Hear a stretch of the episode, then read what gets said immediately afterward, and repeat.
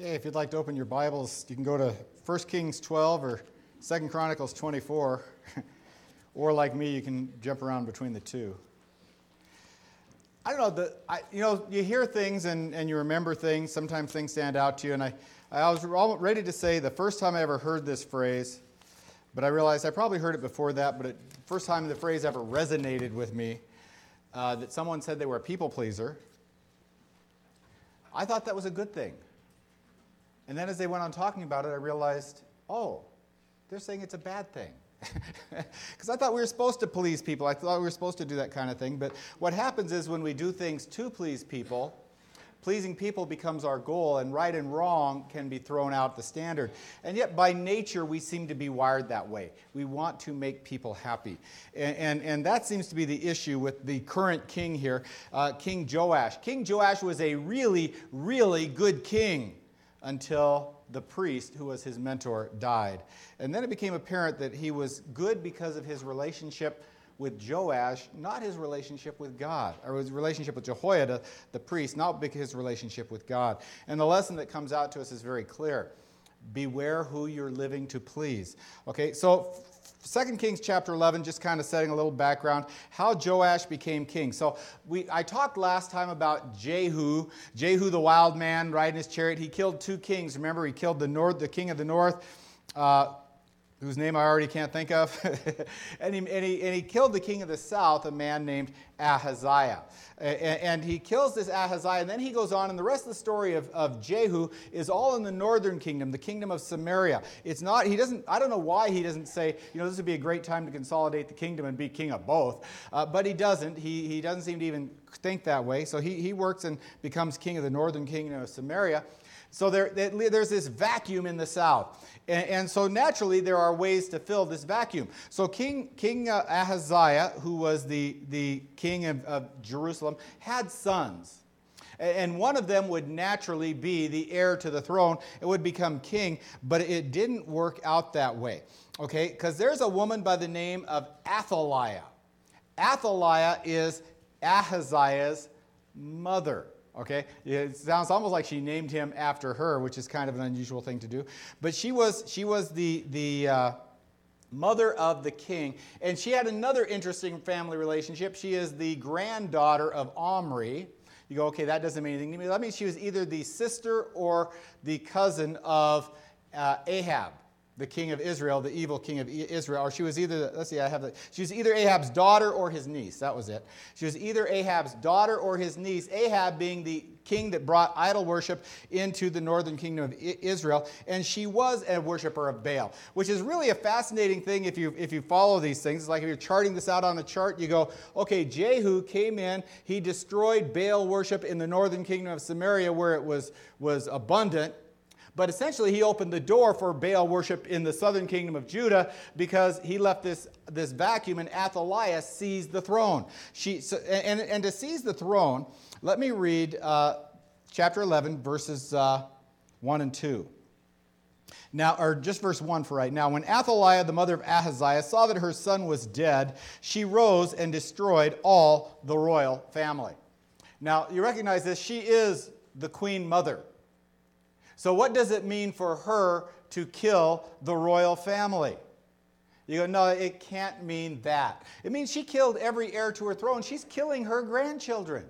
Or maybe just the grandsons because she didn't see a threat in, in, in, in uh, uh, the daughters because they didn't have a line. But she is taking everyone who has a legit, she doesn't have a legitimate claim to the throne.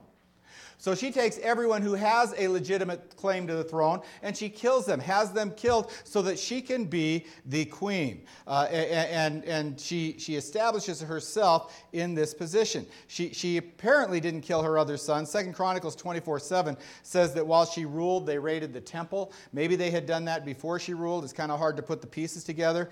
But wouldn't this make a great Mother's Day sermon?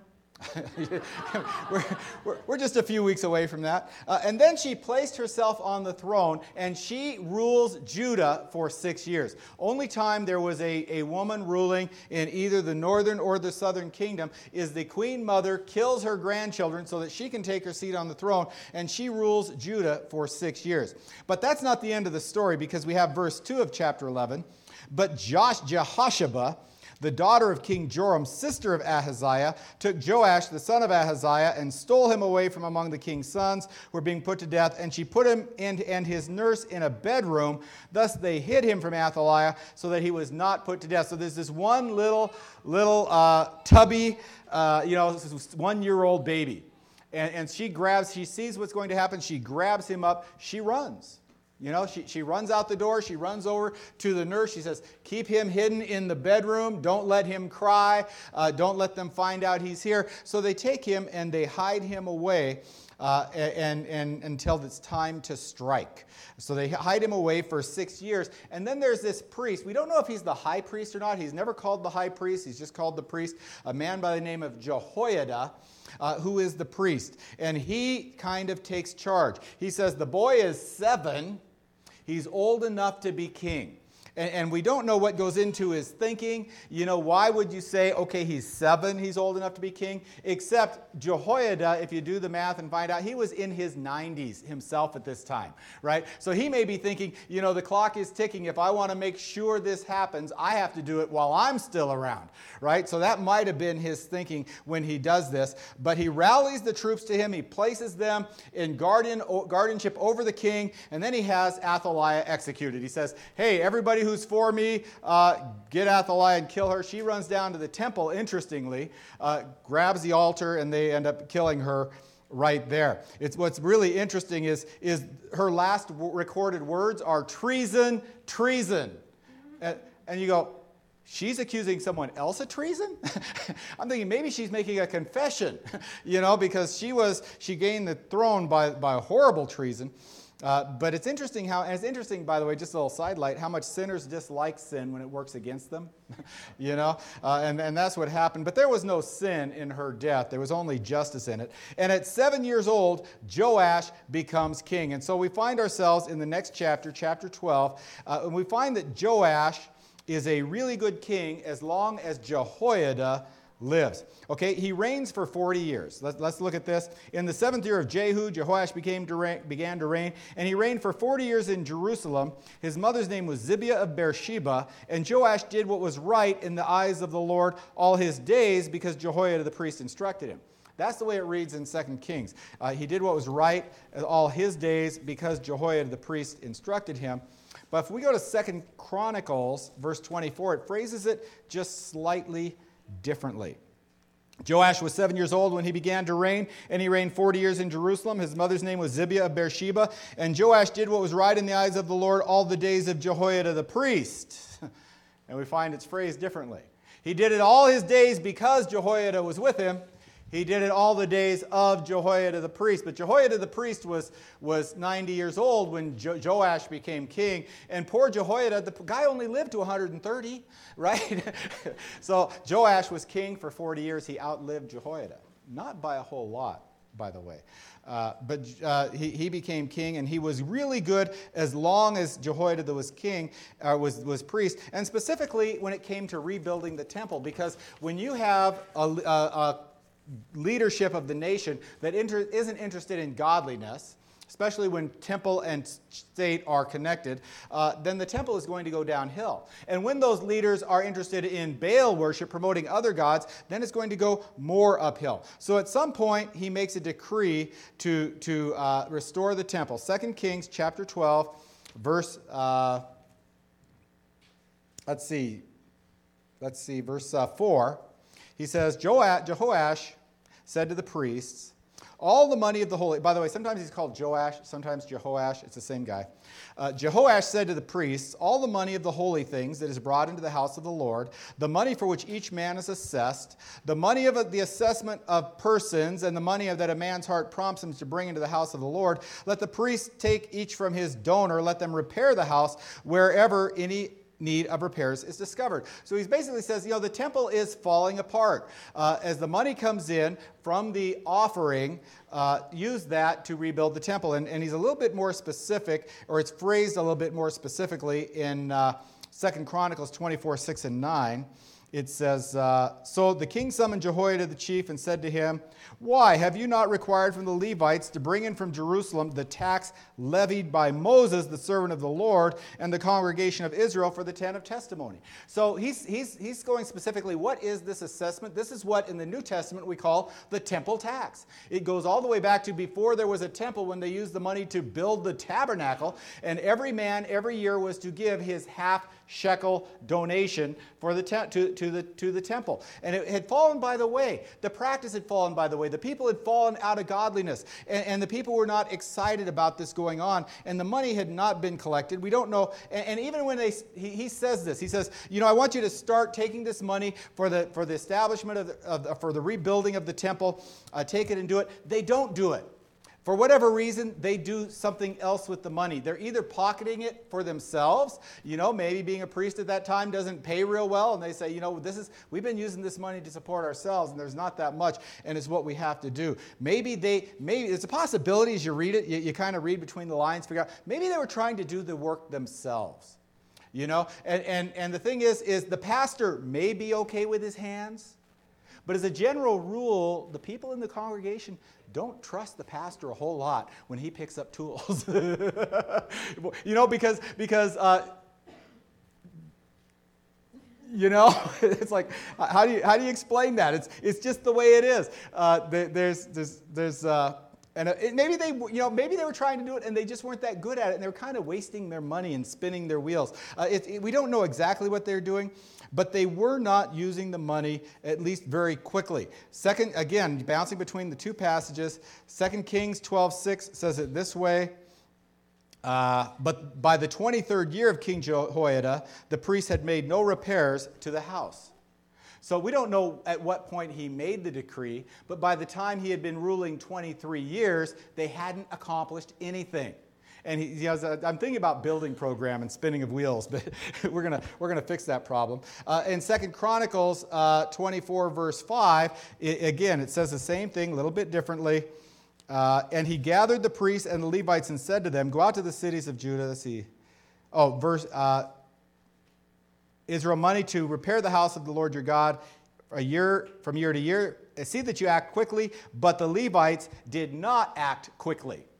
And he got impatient. He goes, Hey, come on, guys. You have this money, you have this job to do, do something about it. And, and so when I say he's a good king, I don't know how he was politically, I don't know how he was militarily, I don't know those things. But as far as God is concerned, this is a good king. He is trying to do good things uh, with the temple. And so he comes up with a plan, and they take, they, he says they take the chest. And, and I picture a little treasure chest. You know, like, you ever been in Sunday school and they have a little treasure chest, and you, you get in, into it, or you, it's either got a hole in for the offering, or you open it up to get treasures out of. I picture a chest like that, only, you know, big, Captain Bligh treasure chest size, you know, Captain Hook or Captain whatever, right? And they, and they drilled a hole in it. You know, didn't have a power drill. They did it like this. They drilled a hole in it so you could see in it. And the people would drive, and you go, why would they do such a thing? That doesn't make much sense. Well, the, the people could see in it, and they knew, see, there was no accountability before that. There was no accountability. Nobody saw what was in there. Nobody knew. Nobody, you know, is there a lot? Is there a little? Well, it seems like there's never much. I don't know what's happening. Well, it's because these guys were helping themselves to it one way or another when they needed to. Well, now there's a hole in it and people can see the progress. And every time it got full, he took, and what do you know? There is an accounting. He had them record how much money was going in uh, to do this till they had enough money to hire workmen to do the job. Uh, and, and, he starts having them account, uh, and I could go with verses for all this, but it gets kind of you know, tedious after a while. Uh, so so they, they start doing accounting for all the money bring in. As the money came in, they paid the workmen. And it's interesting because it says they did not require an accounting of them because they were honest in their work. And it's kind of interesting. The priests they could not trust to be honest, so they did an accounting. But the workmen were obviously honest, so they did not hold even do an accounting for them. And they did the work, and the temple was restored. And Jehoiada or Joash was a good king all the days of Jehoiada the priest, as I read. But the thing is, is Jehoiada died, right? Uh, Second Chronicles 24 verses 15 to 16 and at this point we're going to be in chronicles second kings for whatever reason doesn't tell us this part of the story Second Chronicles 24, 15 and 16. It's, it's pretty cool. But Jehoiada grew old and full of years, and he died. He was 130 years old at his death. They buried him in the city of David among the kings because he had done good in Israel and toward God and his house. So, you know, it, Jehoiada lived to be 130. He accomplished a lot of good in those years. They honored him so much, they buried him with the kings right? The special place, special hillside, caves in, this is what they think. And, and only kings were buried in that area. But Jehoiada the priest, they buried there because this guy was so special in the sight of the nation. Uh, and, and, and because of his godliness and his example he set for uh, Joash the king, Jehoiada is treated with special honor. And if you're going to pick somebody to model your life after, if you're going to pick someone and say, I'm going to let that person be a good influence on me, pick someone who's going to live to 130. You know, he'll be around, be a good influence for a long time. But, but the problem is, uh, putting your hope, the, the, middle verse of the Bible, I almost made this scripture reading, Psalm 118 8. It is better to trust in God than to trust in princes. You know what Je- Jehoash did was he trusted in a prince of a man, but he did not trust in God. And that becomes really evident. Second Chronicles 24 17 to 22. Now, after the death of Jehoiada, the princes of Judah came and paid homage to the king. Then the king listened to them, and they abandoned the house of the Lord, the house he had just barely rebuilt, uh, the God of their fathers, and served the Asherim and the idols. And wrath came upon Judah and Jerusalem for this guilt of theirs. Yet he sent prophets among them to bring them back to the Lord. These testified against them, but they would not pay attention. Uh, and, and, and so Jehoash became a bad king. He yielded to bad influence, maybe immediately. I'm thinking, did this guy never face bad influences before? I mean, at this point, he's, he's nearing the end, it appears, of his 40 years of reign. He's not a kid anymore. I mean, he, he, he was only seven when he became king, but at this point, he's, he's middle aged, he's, he's well established, he's got a lot of experience. Has nobody ever tried to tempt him to do wrong before? Because this guy, it's like first sign of temptation, he bails head over heel, he dives head in for it. Uh, what, what, what is wrong with this guy? Uh, this, was, this was near the end of his reign. He was not a novice, uh, but apparently Jehoiada had been his crutch. Jehoiada been, had been his rock, and you cannot build your faith upon a person. Your faith cannot depend upon any person.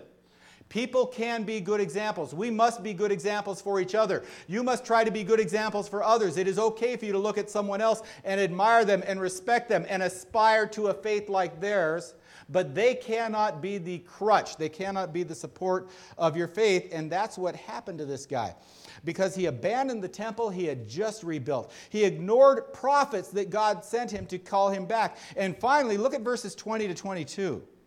Uh, then the Spirit of God clothed Zechariah, son of Jehoiada the priest. Uh, so, so this is the son of the man that he admired and modeled his life after or, or leaned on for all those years, right? Zechariah, son of Jehoiada the priest, and he stood above the people and said to them, Thus says God. Why do you break the commandments of the Lord so that you cannot prosper? Because you have forsaken the Lord, he has forsaken you. But they conspired against him, and by command of the king, they stoned him with stones in the court of the house of the Lord. Thus Joash the king did not remember the kindness of Jehoiada, Zechariah's father had shown him, but killed his son.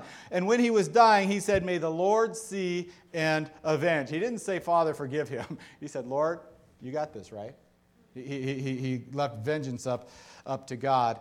And so God, verses 23 and 25, had him defeated in battle. This is the opposite of what's supposed to happen, right? Look at this. At the end of the year, the army of the Syrians came up against Joash. They came to Judah and Jerusalem and destroyed all the princes of the people from among the people and sent all their spoil to the king of Damascus. Though the army of the Syrians had come with few men, the Lord delivered into their hand a very great army because Judah had forsaken the Lord. It's just the opposite. Judah's supposed to be the one that wins with a little army, right? They're supposed to be the ones who, because God is with them, they conquer the big army, the enemies. God brought it just the opposite way because they had abandoned God. And, and, and then, uh, after defeating him in battle, then his servants assassinate him right? And, and then he is not buried uh, with, with the army. It says, When they departed from him, the Syrians, verse 25, leaving him severely wounded, his servants conspired against him because of the blood of the son of Jehoiada the priest. They killed him in his bed, so he died. They buried him in the city of David, but they did not bury him in the tombs of the kings. He did not receive the honor which he was due by birth as a birthright. He was supposed to be buried there. He didn't receive that because he gave it away by worshiping other gods, by being a bad and ungodly king. Uh, he was not buried in the tombs of the kings as Jehoiada, who did not have the birthright, did get. And we find this, this amazing contrast. Uh, you know, there's a verse, that, and I, I didn't write down the verse, and I can't think of it, I can't quote it very well. But basically, a, uh, there's one in Romans, there's one in 1 Corinthians says, These things are written to be an example to us. Because, you know, we look at stories like this and we go in the, in the Old Testament, we go, okay, well, that's an interesting story. You know, you ought to have some little flannel graph pictures. I tell stories like this with flannel graph. They're a lot of fun, really exciting. But, but you go, okay, it's a story. What are we supposed to do with stories? Why aren't you teaching in the New Testament?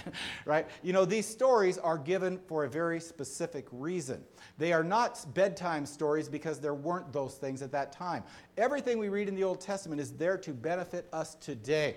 And what we have today is an illustration of someone who built his faith on a man, and you must build your faith on more than a man. Here, get this down. People can be the start of your faith, but they cannot be the end of your faith. They cannot be the finish of it. Somebody can introduce you to Christ. Apparently, somebody has because you're here right? Somebody can introduce you to Christ. Someone can introduce you to church right? Some, and, and, it may be church as a whole. You've never been to church in your life. It may be to a specific church. Uh, someone can introduce you to church. Someone can introduce you to the Bible, right? At some point, someone comes along with this book and says, hey, here is a Bible. You should read it sometime. Or you might say, here is an easier to read version of the Bible. You should read it. Or they might say, here is a Bible. You know, there's different Bibles have different strengths. This one has pictures, right? Uh, and, and so you come along and you promote the Bible. Someone can be a good example to you, but no one can be those things to you. Right? Someone can introduce you to the things of God, but no one can be those things. And if you rely on someone else to be those things for you, then you are building on sand. You're building on sand and it will not stand, right? So, uh, the, the whole good example thing, I have a few verses, uh, just New Testament for fun of it. 1 Corinthians chapter 4, verse 16. Paul uh, who, I, who I mentioned in Sunday school, he's bold enough to say, Look at me and my example. Uh, 1 Corinthians chapter 4, verse 16. He says, uh, I urge you then, be imitators of me. That's the whole verse. I urge you then, be imitators of me. He says, These things you see me do, these things, do what I'm doing. He says, Be an imitator of me. Follow my example. 1 Corinthians 11, verse 1. Now I commend you because you remember me in everything and maintain the traditions even as I delivered them to you. You're doing the things I taught you to do, just the way I told you to do. He says, Good for you. Philippians chapter 3, verse 17.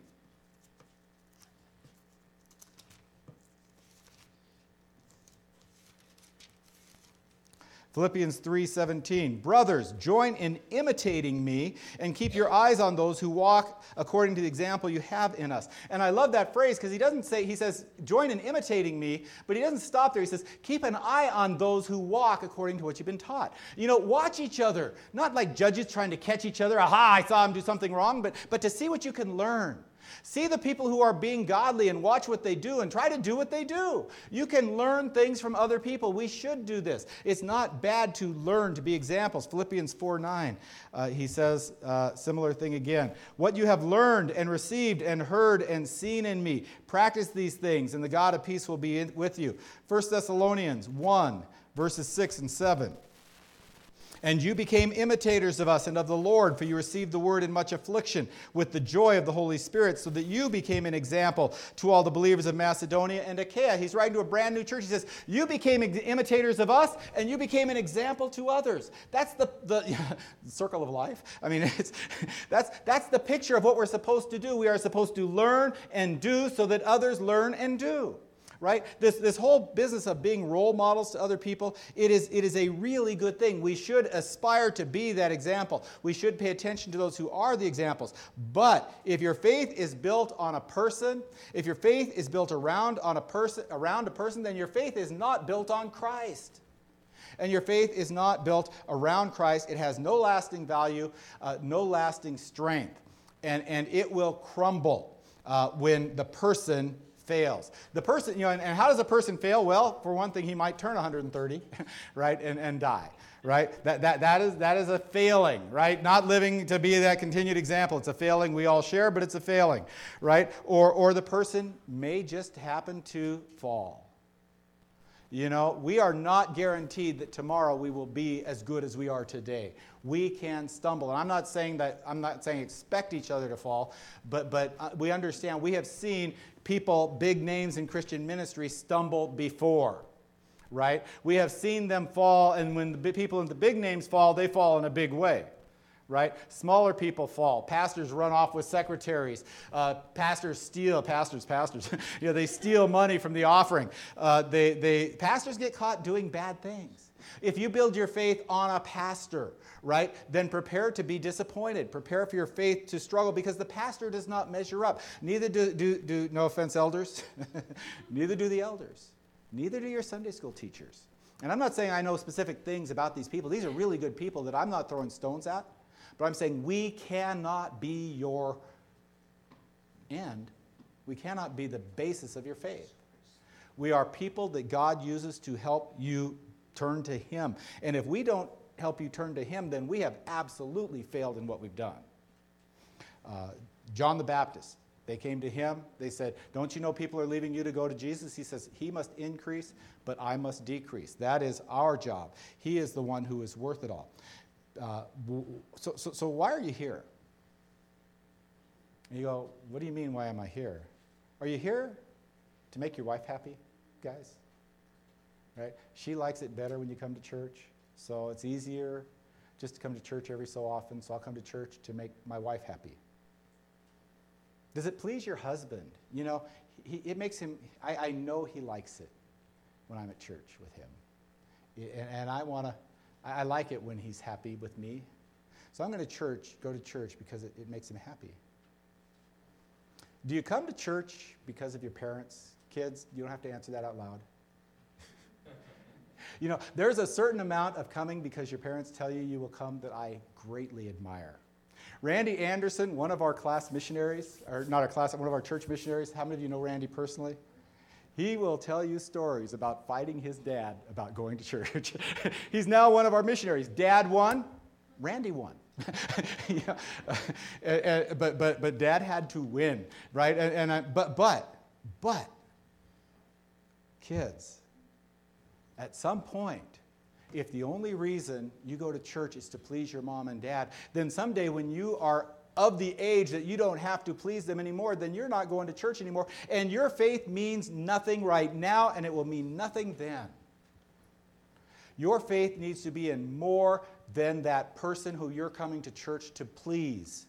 It must be, or, or, it is of, of I, I, want to, I want to say it's of no value because it is of value. You know, sometimes you go to church enough, all of a sudden something breaks through, right? Really good. It's nice when things finally break through. Um, so they tell me. Uh, but, but they're not enough.